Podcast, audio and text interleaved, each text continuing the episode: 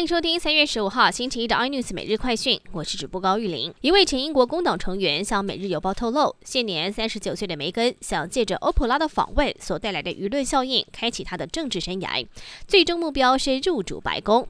而消息来源指出，梅根已经积极联系民主党资深党员，建立人脉，成立竞选小组。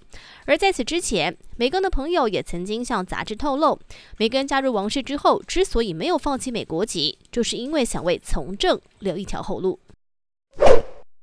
女星玉芳先前透露去银行存钱，几个小时之后，一名女行员口气不佳，打电话告知她存款金额短少四千块，被要求去补，气得怒控这个银行真的很烂。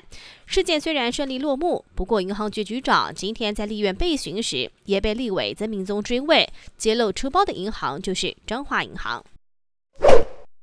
新竹竹北之前爆出排队买房的乱象，甚至还有炒作红单。小保官深入调查之后，发现有两家建商有问题，一间是拿旧照片制作假新闻炒作行销，还有另外一间建商释出秒杀的讯息，但查证之后发现根本一户都还没有卖出。内政部也展开了联合稽查，如果属实，最高可以开罚两千五百万。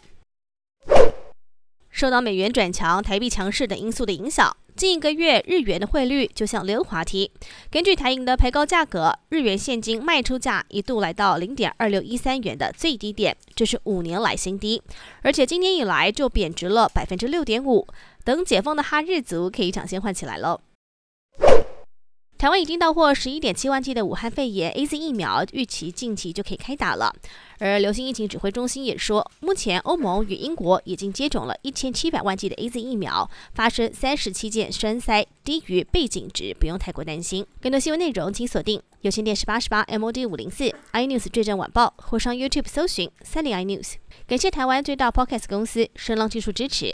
您也可以在 Google、Apple、Spotify、KK Box 收听最新 i News 每日快讯。